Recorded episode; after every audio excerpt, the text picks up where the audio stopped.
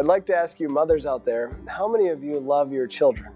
I would think that most every mother, without exception, would probably say that they love their children.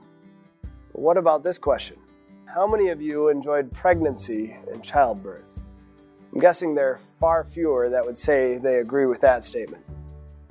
I've been told that pregnancy and childbirth are miserable. It's pain and sickness for nine long months, or as my wife often reminds me, nearly 10 months of pregnancy.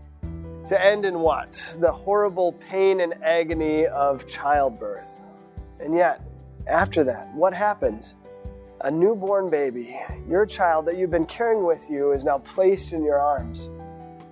Many women would say that enduring all of that pain and sickness and suffering and childbirth was worth it to hold their new little one in their arms.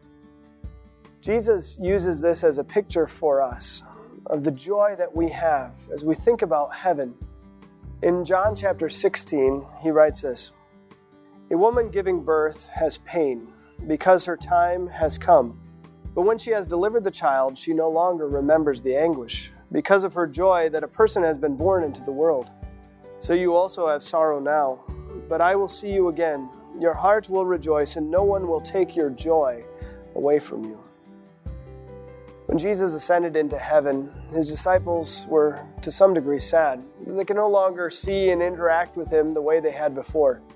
And many of them experienced much sorrow and suffering at the hand of evil individuals who wanted to suppress the message of Christ. We too suffer much in our own lives, sometimes for the sake of being Christians. But we know the joy that's ours eternal life in heaven, won for us by Christ on the cross. Even as we endure much in our own lives, let no one steal your joy from you, the joy that is yours forever and ever in heaven. Amen.